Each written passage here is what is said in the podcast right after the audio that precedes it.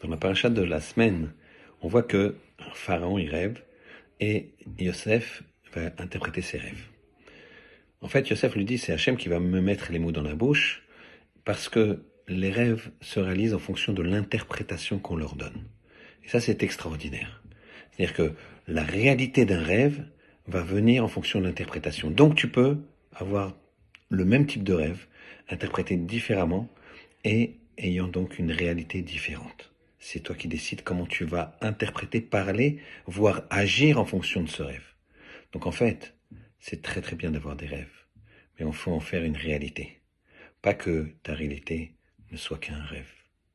En deux mots, construis ta vie, pas l'illusion. Shabbat Shalom.